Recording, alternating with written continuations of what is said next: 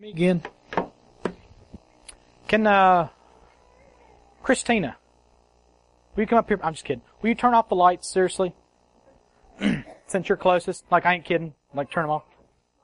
All, every one of them. I, am gonna, we're gonna start with a video. And for you guys that, or ladies, or guys that aren't sports fans, sorry about the video. Oh, now come on. Anyway, we're gonna start with a video. And it has a point and a purpose. To quote Rich Mullins, there is such a thing as glory, isn't there? You turn our lights back on, Christina. Turn your Bibles, if you would, to John chapter 2. I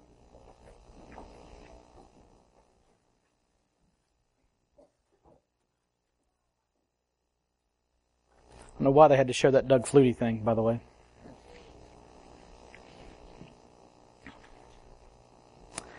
John chapter 2. We're going to read verses 1 through 11. On the third day, there was a wedding at Cana in Galilee, and the mother of Jesus was there. Jesus also was invited to the wedding with his disciples. When the wine ran out, the mother of Jesus said to him, They have no wine. And Jesus said to her, Woman, what does this have to do with me? My hour has not yet come. His mother said to the servants, Do whatever he tells you. Now there were six stone water jars there for the Jewish rites of purification, each holding twenty or thirty gallons. Jesus said to the servants, fill the jars with water. And they filled them up to the brim. And he said to them, now draw some out and take it to the master of the feast. So they took it. When the master of the feast tasted the water now become wine, and did not know where it came from, though the servants who had drawn the water knew, the master of the feast called the bridegroom and said to him, Everyone serves the good wine first, and when people have drunk freely, then the poor wine. But you've kept the good wine until now. This, the first of his signs, Jesus did at Cana in Galilee and manifested his glory, and his disciples believed in him. Let's pray.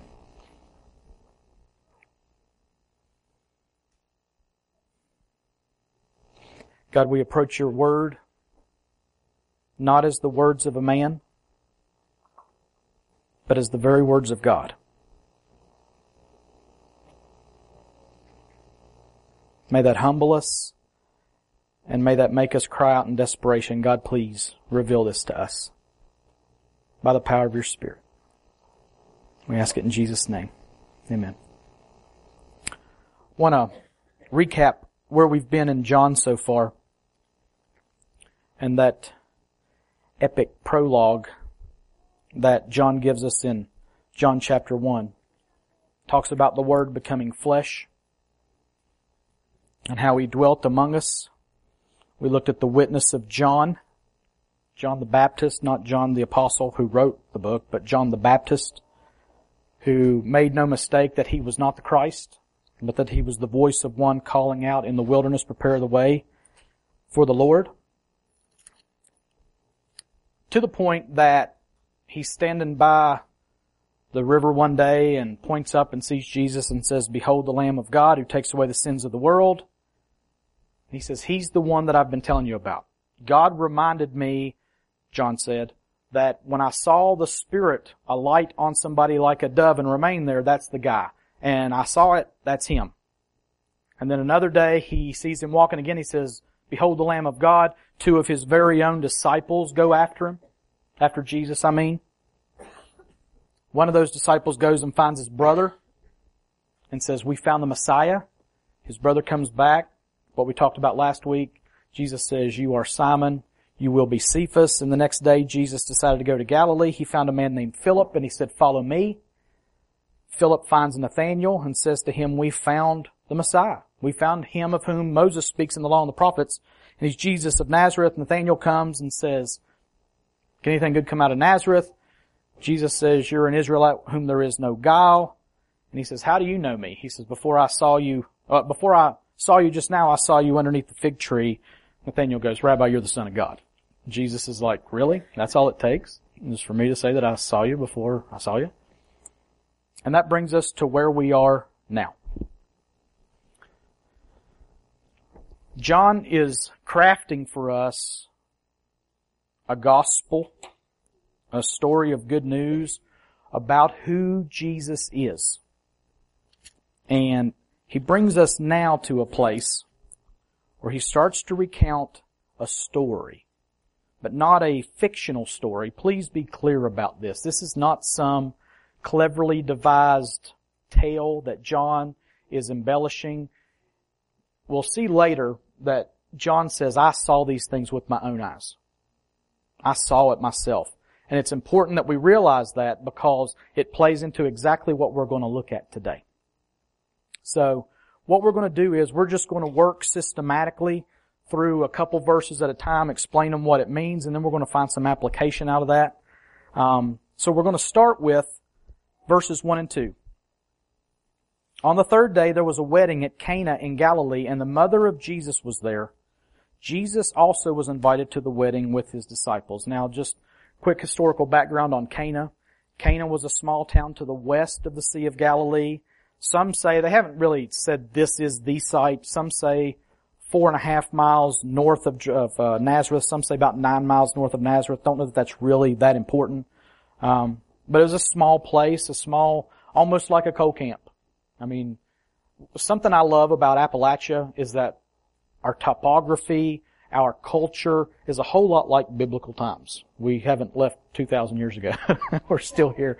Um, but I mean, you're talking about a small coal camp type village. Just a small place, several families, maybe, maybe a couple hundred people, maybe not even that big. So that just, that's where they're at.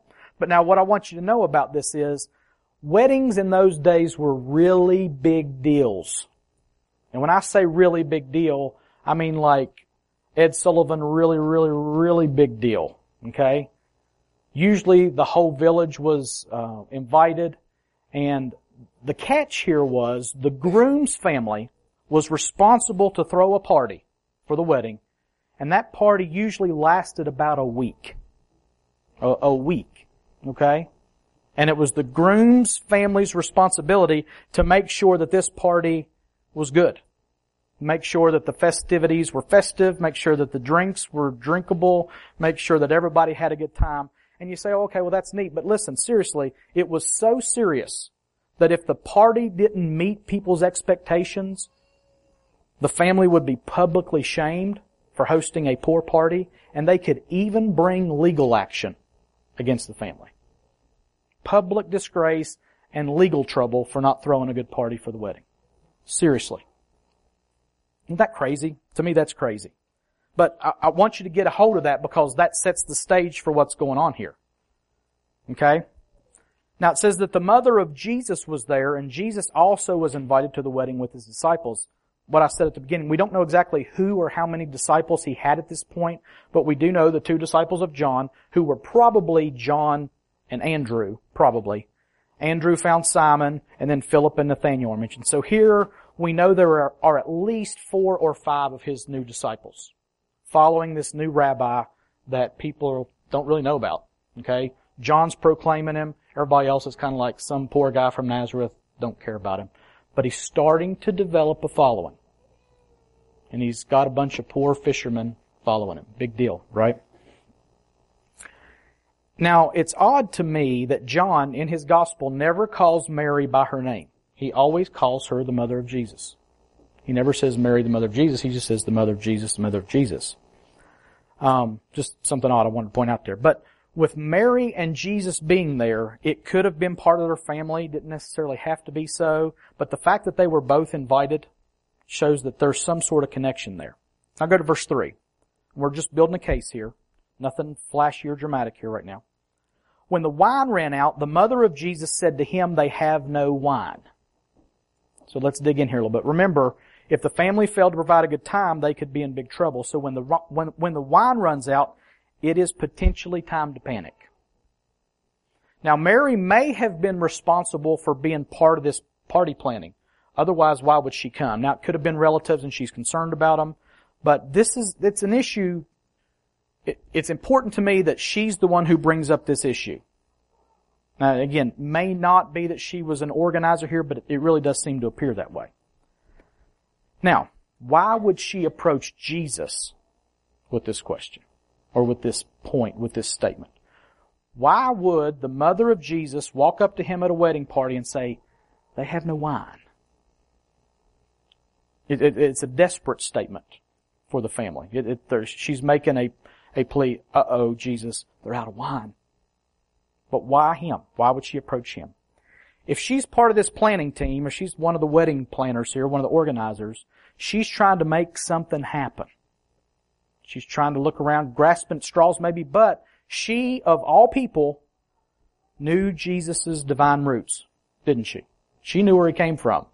Okay, she remembers and had treasured up in her heart his miraculous birth, the angels. So now she comes to him, looking at those roots and says, you know what?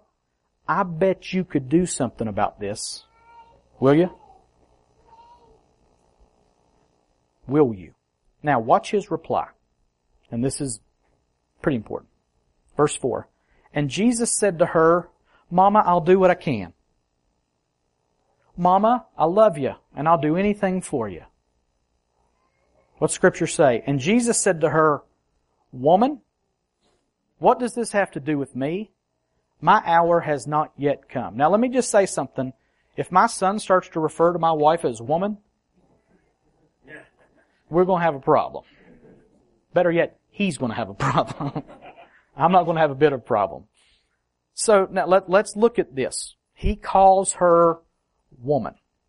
What in the world? Now there's a few commentators who say that this is not him talking down to her, but they're really in the minority. Um, and again, if you read wide on this, you'll have just a few people say, "Oh, it's not a big deal." But the most polite thing that this word woman could have meant was ma'am. That's the most polite thing it could have meant. But I don't really think that's what it means. Why do I think that? It's definitely not on par with the common courtesy of calling somebody mom or mother. Now sometimes we can use mo- mother. Anybody ever take that tone with their mom? Mother. his calling her woman is a turning point in his relationship with her. He has moved from her authority into the realm of public ministry. And here he serves his heavenly father, not his earthly mother.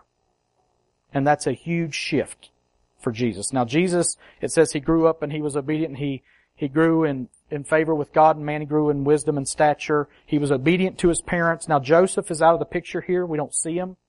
After Jesus is 12 and in the temple, we don't see Jesus again. We assume that he died. Um, because hanging on the cross, Jesus looks at the apostle John and says, your mother, woman, your son. So he kind of commits Mary into John's care. So we assume that Joseph has died. Uh, again, we don't know that. Uh, church history don't shout that out to us, but the silence of scripture seems to point to the fact that there's no Joseph here. And that Jesus was kind of used to taking care of her. He comes up to, she comes up to him and says, they're out of wine. Woman, what's this got to do with me? We'll talk about, more about that later.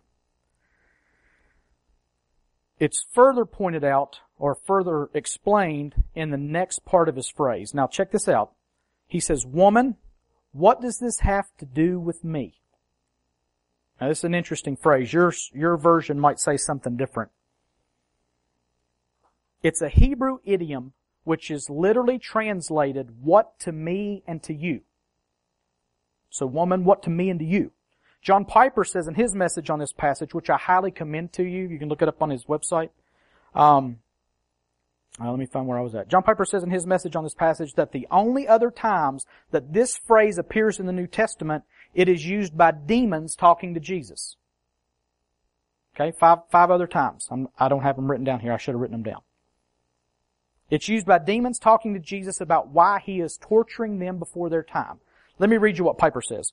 That phrase, and it's Ti emoi kai soi, is used five other times in the New Testament, and every time it is spoken by a demon to Jesus. When Jesus intrudes in their domain and starts to exert power where they are in control, they say, what have you to do with us, O Son of God?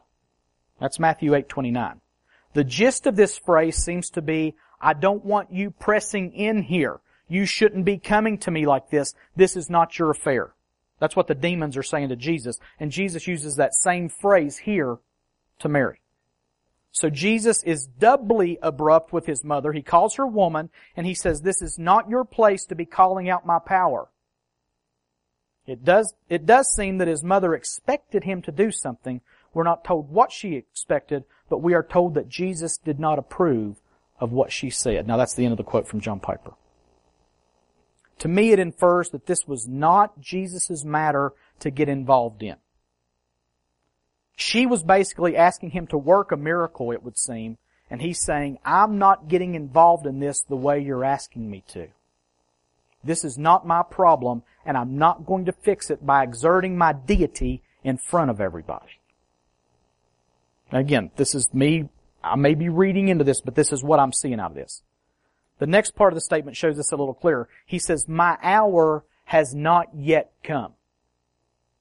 And again, that phrase, my hour, is pretty big. What hour was he talking about? My hour. It's the hour of his fully glorifying his Father. How? By laying his life down.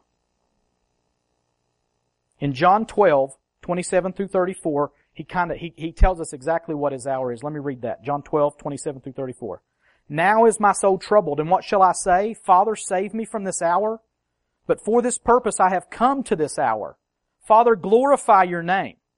Then a voice came from heaven. I have glorified it, and I will glorify it again. The crowd that stood there and heard it said that it had thundered. Others said, an angel has spoken to him. Jesus answered, the voice, this voice has come for your sake, not mine. Now is the judgment of this world. Now will the ruler of this world be cast out. And I, when I am lifted up from the earth, will draw all people to myself. He said this to show by what kind of death he was going to die. So his hour had come, and he said, when I'm lifted up, I'll draw all men to myself, which he's saying my hour is when I'm crucified. He says to Mary, here though, in our passage, my hour has not yet come. It's not time to put my glory, which is the Father's glory, on full display here. That will come later, but it will involve a cross, not a miracle. It'll involve death, not magic tricks. It'll involve the wrath of God, not the wine of mirth and festivities. Not here, not now. Her response? I love it. Verse 5. His mother said to the servants, do whatever he tells you. She didn't say, boy, you call me woman, we're going to wrestle. She says, she says, no. You do what he says. Which is her way, I think, of putting herself under his authority. Of her recognizing, okay, he can do whatever he wants to do. I'm not his boss. I'm not going to infringe upon his glory. You guys do what he says to do. I think she gets it. Here, she commands the servants again, which is a little further proof that she had some kind of part in planning and organizing here. But she gets it. This is not up to me. He's in control. Listen to him. Obey him. Now, let's look at the miracle itself. We're going to read 6 through 10. Now there were six stone water jars there for the Jewish rites of purification, each holding 20 or 30 gallons. Stop a second. 20 or 30 gallons. That's a lot of water. Jesus said to the servants, fill the jars with water. And they filled them up to the brim. And he said to them, now draw some out and take it to the master of the feast. So they took it.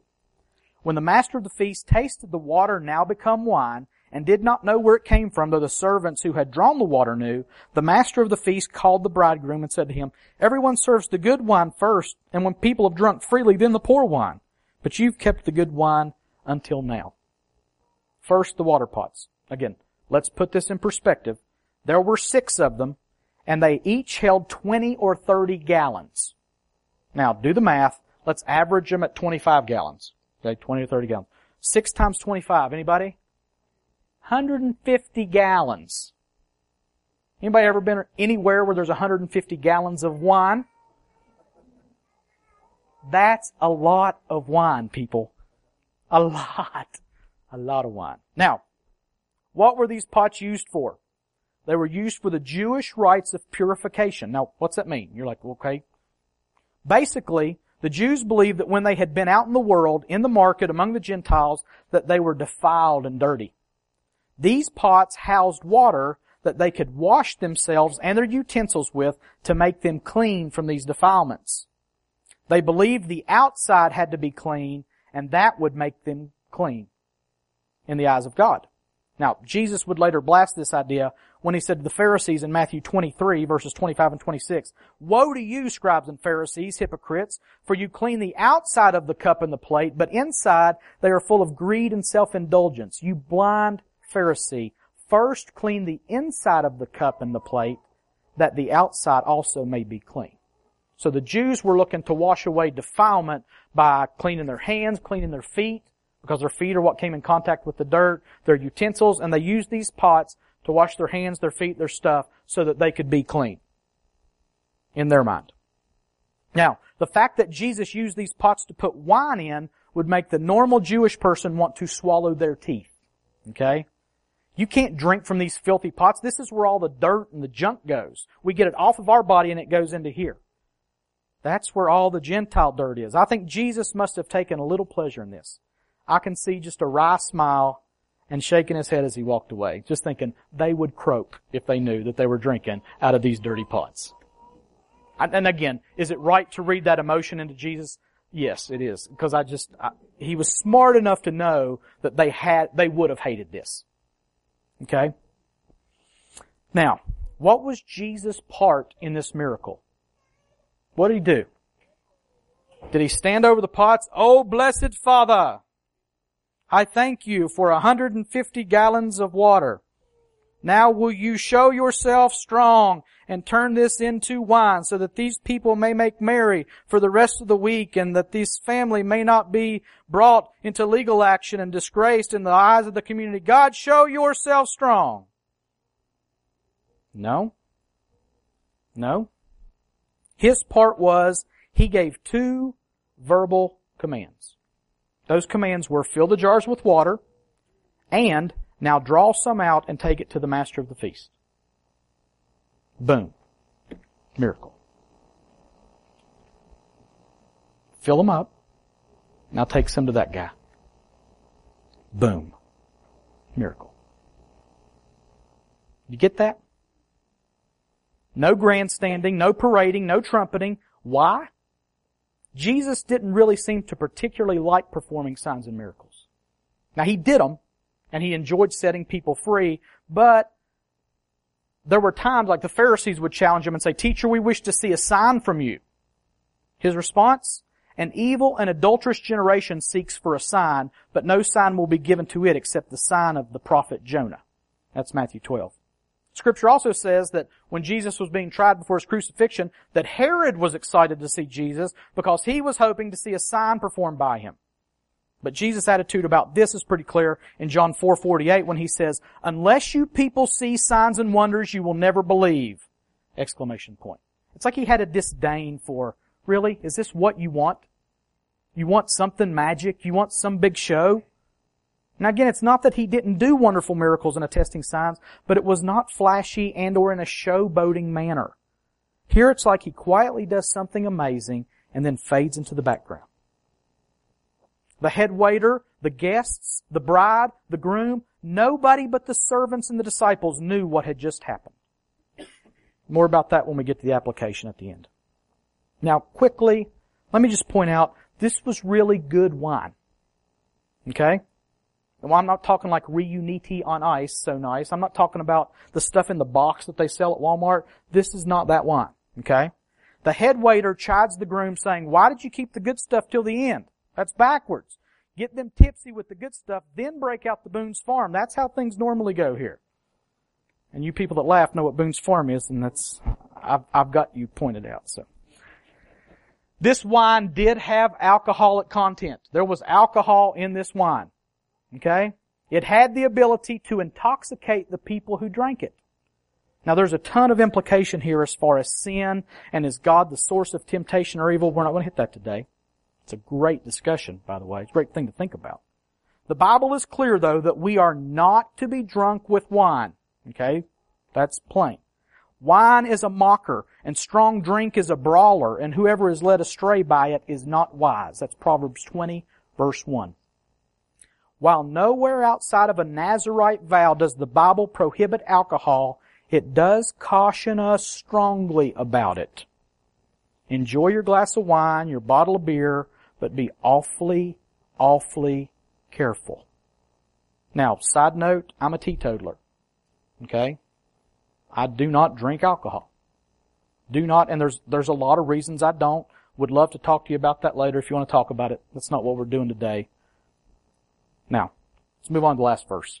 And it's a powder keg.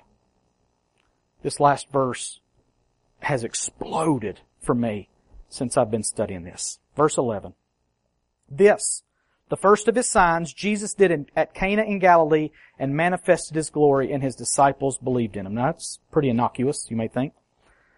First of all, this was Jesus' first sign that he performed. Now there, there are apocryphal stories about the boy Jesus turning a clay pigeon into a real pigeon. And there's all kinds of stories about uh, things that Jesus did when he was little and people are like, oh, he's a magic guy. They're not true. Okay? Let me just tell you, they're not true. They're not biblical. They're not inspired. The biblical passage says this was the first sign that he performed. That's important. You say, well, I ain't heard those apocryphal stories. Well, don't read them. You don't need to read them because they're not true. They make for good fiction, but they're not true. Okay? This verse disputes these non-inspired stories. This was Jesus' first public sign. Now, there were two stated outcomes from this sign. First of all, it says that Jesus manifested His glory, and the second thing is His disciples believed in Him. Glory is an oft repeated word and concept in John's writings. What is glory? Anybody? Like, yeah, right, like I'm going to answer that. The Greek rendering is actually ho doxa, or literally the glory. Jesus manifested His the glory there. The definition for it reads, glory is an opinion or judgment, a view, it's an estimate, whether good or bad, concerning someone. In the New Testament, always a good opinion concerning one, resulting in praise and honor.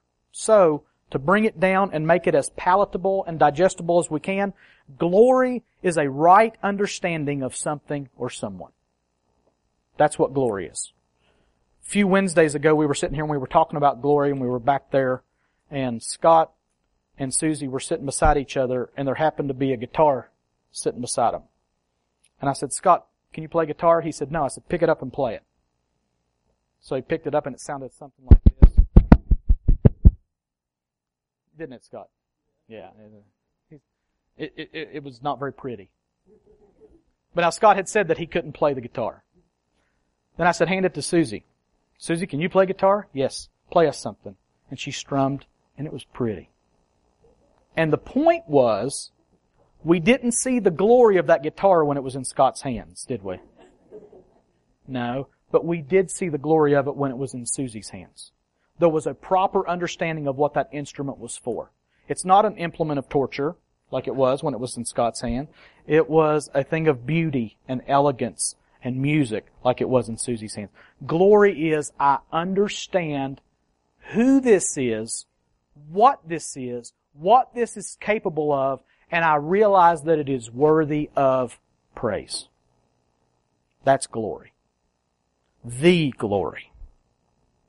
When it says that Jesus manifested His glory, it means that He did something visibly to help properly display who He actually was. And who did it help?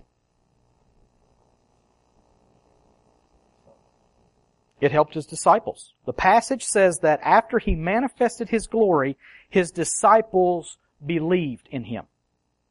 John had called Jesus the Lamb of God who takes away the sins of the world. Andrew had told Simon that they had found the Messiah. These were words and the disciples were right to believe them, but now something better was happening. They were seeing the very glory of God on display in front of their eyes. It wasn't just words and thoughts. It was, oh, glory. That man just gave two commands and glory. I think I know better who he is now. I love what John would say later in his first letter, the book of First John, when he says this at the very beginning of the letter that which was from the beginning, which we have heard, which we have seen with our eyes, which we looked upon and have touched with our hands concerning the word of life. The life was made manifest, and we have seen it and testify to it and proclaim to you the eternal life which was with the Father and was made manifest to us. You think John got a hold of this manifestation thing pretty well? That which we have seen and heard, we proclaim also to you so that you too may have fellowship with us. And indeed our fellowship is with the Father and with His Son Jesus Christ. John says, I saw it. I saw the glory. And it wasn't him elevated on a platform with his hands held up, halos shining from him. It was in two simple commands. And my eyes were open. And I saw him for who he really was. I was there and it was amazing and I want you to know about it too. So I'll tell you what I've seen. I'll tell you about the glory that was manifested in front of my eyes. John's excitement just boils over, and it should boil over into our lives as well, which leads us to the good work of application. Now, here's where we're going to dig in. It's good to know about where Cana was, how much water was in the pots, what the pots were used for, and all the other stuff we covered. That's good. But if it doesn't lead us to live differently, information is useless. Uh, Hamlet posted on Facebook the other day, knowledge is knowing that tomato is a fruit. Wisdom is not putting it in your fruit salad. Right? Okay? That's what we're talking about here. We can know all this stuff, but if it doesn't change the way we live, it's worthless. It's tomatoes in fruit salad. Ugh. I believe we can pull these points of application out out of what we've just studied, there's three points. Of course there's three points, right? First, first point, there is no earthly relationship that trumps God's will for our life. Let that sink in for a second. Jesus didn't disrespect his mother, but he did make it clear that her will would not be imposed on him in place of his heavenly Father's will. He would be obedient to God and God alone. Her desire to talk him into a miracle would not be tolerated. Now this is tough action, guys. We consider ourselves at Providence Bible Church to be a family friendly, family focused church. And that is fantastic. Yes and amen. But listen to what I'm about to say. Everybody got your ears on? Your wife, your husband, your children, your mother, your father, your brother, your sister, aunt, uncle, grandfather, grandmother, they are all subservient to the will of God in your life. Jesus makes this abundantly clear when he says in Matthew 10, 34 through 38, grab a hold of this. Do not think I have come to bring peace to the earth. I've not come to bring peace, but a sword. For I have come to set a man against his father, a daughter against her mother, and a daughter-in-law against her mother-in-law, and a man's enemies will be the members of his household. Listen to this. Whoever loves father or mother more than me is not worthy of me, and whoever loves son or daughter more than me is not worthy of me.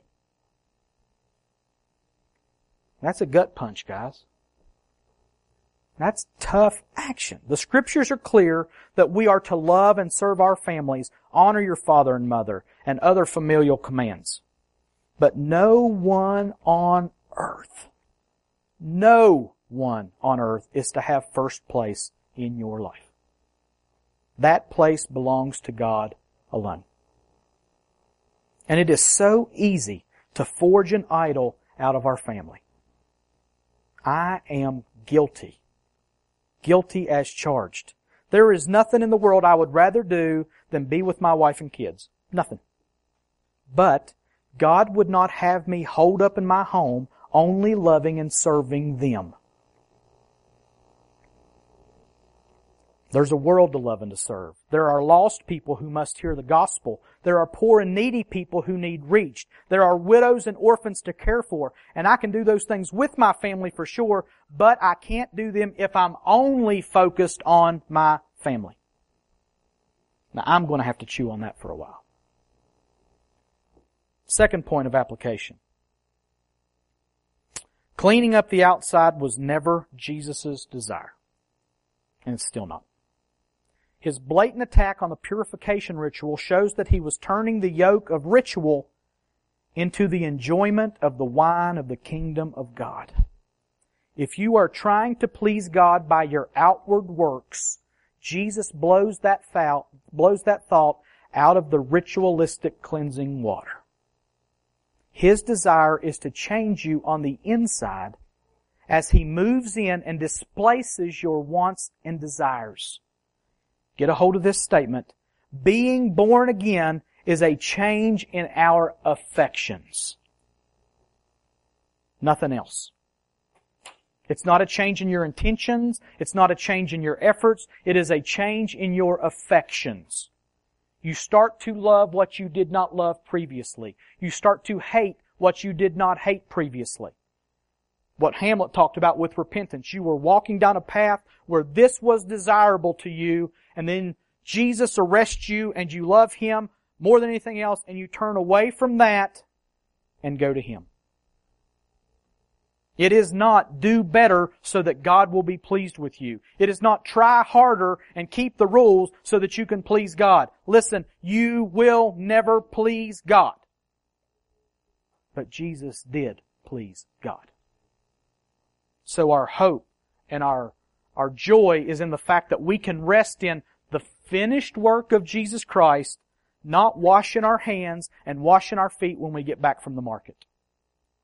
Not a better prayer time, or more reading the Bible. Those things are right and good, but they're never going to earn you favor with God. Never. Ever. Wash your hands all you want. You're not going to make yourself clean. Only Jesus can do that.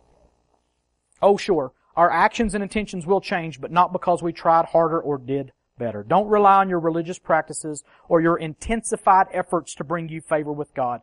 Trust in the miracle working power of Jesus to turn you into what you are intended to be.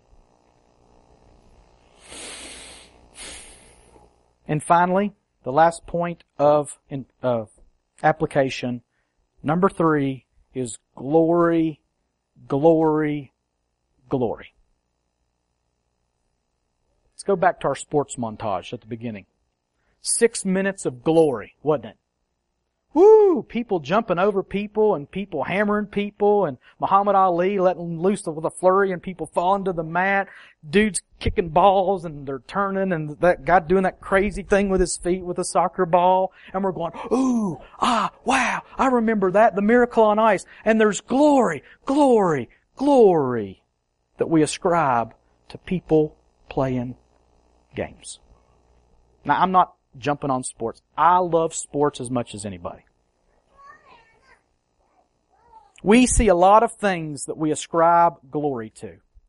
We're quick, we're quick to praise the athlete who can perform amazing feats. The home run, the slam dunk, the Hail Mary, that crazy feet and legs thing that the soccer player did. And we will worship them for it. Won't we? Some of you are like, I don't like sports. I don't, I don't worship those people. Well, there's something that you worship, isn't there? we'll talk about it. We'll rejoice about it. We'll mourn over it. And it's not just sports. Maybe it's a car. Maybe it's a clean house. Maybe it's a compliant child or a raise or a million other things. But we glory in lesser things. When right under our noses, right in our line of sight, God Himself is putting His glory on display.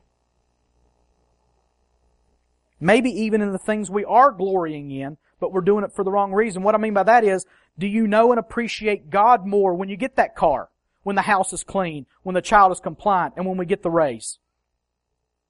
The blessings God gives are given to manifest His glory to us.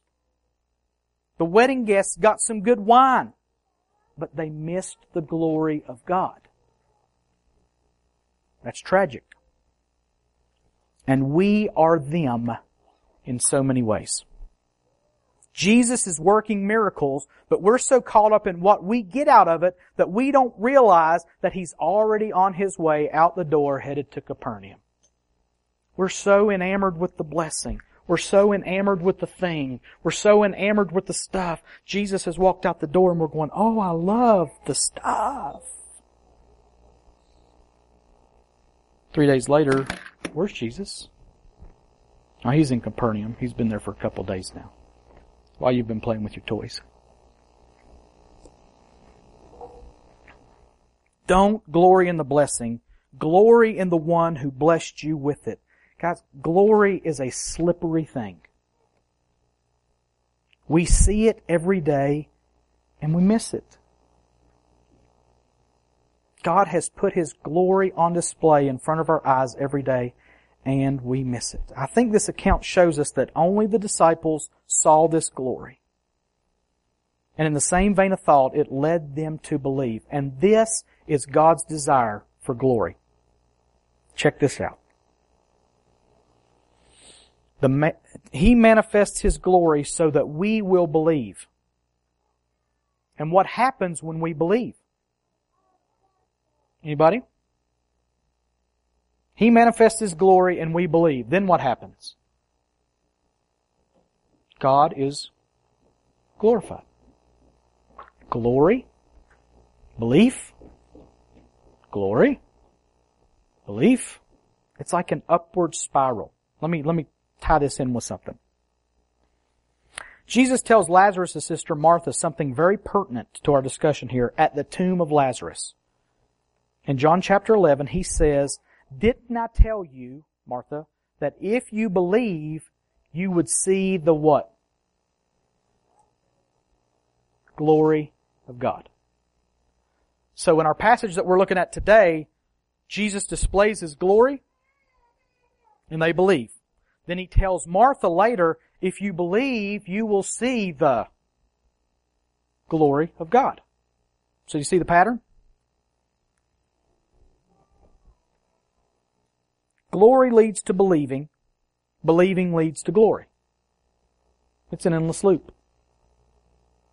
We talked about basic commands last week, didn't we? Was that here? Was that Wednesday or Sunday? I think it was Wednesday, maybe. The old I used to write my name on the computer. Line 10 was J, line 20 was A, line 30 was S, line 40 was O, line 50 was N, and then line 60 was go to 10. Anybody ever remember doing basic programming? Alright, three of us. Good. And so what would happen is, as soon as I hit enter, J-A-S-O-N, J-O-S-O-N, J-O-S-O-N, J-O-S-O-N, just all up and down the screen. I'm like, yes! Yes, it's a never ending, and unless I hit enter and break this, J-A-S-O-N, J-O-S-O-N, J-O-S-O-N. And I would just, I, I, would space it out different. It would be like staggered. It would be up and down the screen. I'm like, J-A-S-O-N, J-O-S-O-N. This is a never ending loop. God displays His glory. We believe. We believe God is glorified. God's glory makes us believe more. We believe and God is glorified more. We believe, we see glory, glory, belief, glory, belief, glory, belief, glory, blah, blah, blah, blah, blah. This is God's desire for us as Christians. So that He might manifest His glory to us and that we might believe in Him, which brings Him more glory. Glory leads to believing, believing leads to glory. It's an endless loop. Glory, believing, glory, believing, on and on and on and on. So I would ask you, in response to this message, and I would ask myself, are you looking for His glory? in the everyday and the mundane. At your desk on Monday morning. Because let me tell you what, it's there. His glory is there. Are you open to seeing His glory? That's a little trickier, isn't it? Some of us are pretty comfortable where we are in our Christian lives, some of us really don't want God to blow up the box of our expectations, but I believe when we start to see the glory of God displayed that it is going to do just that. It is going to blow up our expectations of God. We're going to turn around and we're going to look and say, wasn't expecting that. I can guarantee you that not one of those disciples standing there that day expected Jesus to turn that water into wine. They weren't sitting there going, I know what he's going to do. I know what he's going to do. He's going to have them fill those pots and it's going to turn into wine. I bet you. John, watch. I bet that's what happened. None of them were thinking that. They're like, oh man, this family's in trouble. They're out of wine. They didn't know what he was going to do. And here we stand 2,000 years later and we say, oh yeah, Jesus turned water into wine. I've heard, I've heard that story. Stop. Take it in. Jesus changed the molecular structure of water and made it into wine by giving two spoken commands to some unsuspecting servants in first century Palestine. And don't yawn and nod off like that's no big deal. It has huge implications for your life and my life. Jesus worked a miracle. It's not some ho-hum, doldrum story. Oh yeah, Jesus water to wine. Stop and think about it. If he can do that, and he did, what else can he do? It has huge implications for your life.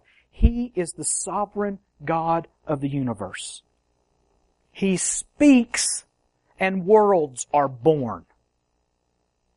Oh yeah, yeah, I read that too in the Bible. God said, let there be light and there was light. Yeah, I know that. Do you really? Do you really grasp the enormity and the glory of this God? He commands and stars are born. And Christian, He is in complete control of your life. Oh, okay. Is it lunchtime yet? I can't, for the life of me, grasp the enormity of this God. I can't, for the life of me, see His glory everywhere that it's displayed. But man, I want to. I don't want to just walk up the road to Capernaum and start talking about how good the wedding was. I don't want to sit at lunch today and just talk about the football game yesterday. I don't want to go home and be with my family and lay on the couch and be a vegetable and just act like there's nothing big going on. God is putting His glory on display and He's doing it through who?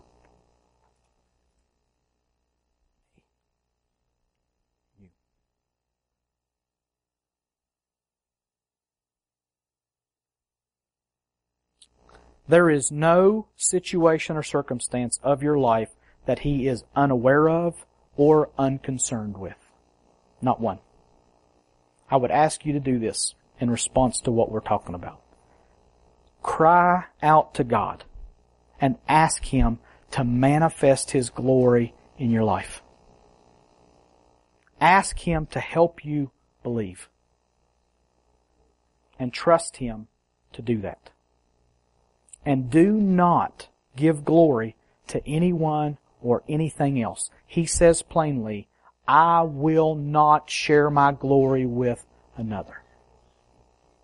So as you see it displayed, ascribe to Him the glory that belongs to Him and appropriate that in your mind, in your heart, in your hands, in your feet, and say, God, it's all yours. I rest in you. I trust you. I believe in you. Now let there be more glory in my life. This is not a parable about a wedding. This is not a parable about wine. This is a parable about the glory of God being manifested in the lives of everyday people. All the glory is His, and He wants to share it with you so that you can share it with other people. Will we live that way? Let's pray. God, you tell us in your word, John tells us that the reason that he recorded these miracles was so that we would believe.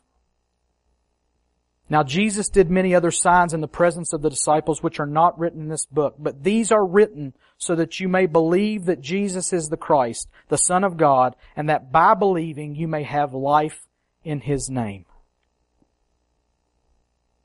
God, I pray this morning, right now, that we would have life in the name of Jesus. That we would believe that you would manifest your glory and that we would believe so that you can manifest more glory, so that we might believe, so that you can manifest more glory that we might believe. And God, that we would walk with you to Capernaum, excited to see what you're doing there. That we would walk with you to work tomorrow, excited to see what you're going to do there. But God, we confess that we need your help to do this.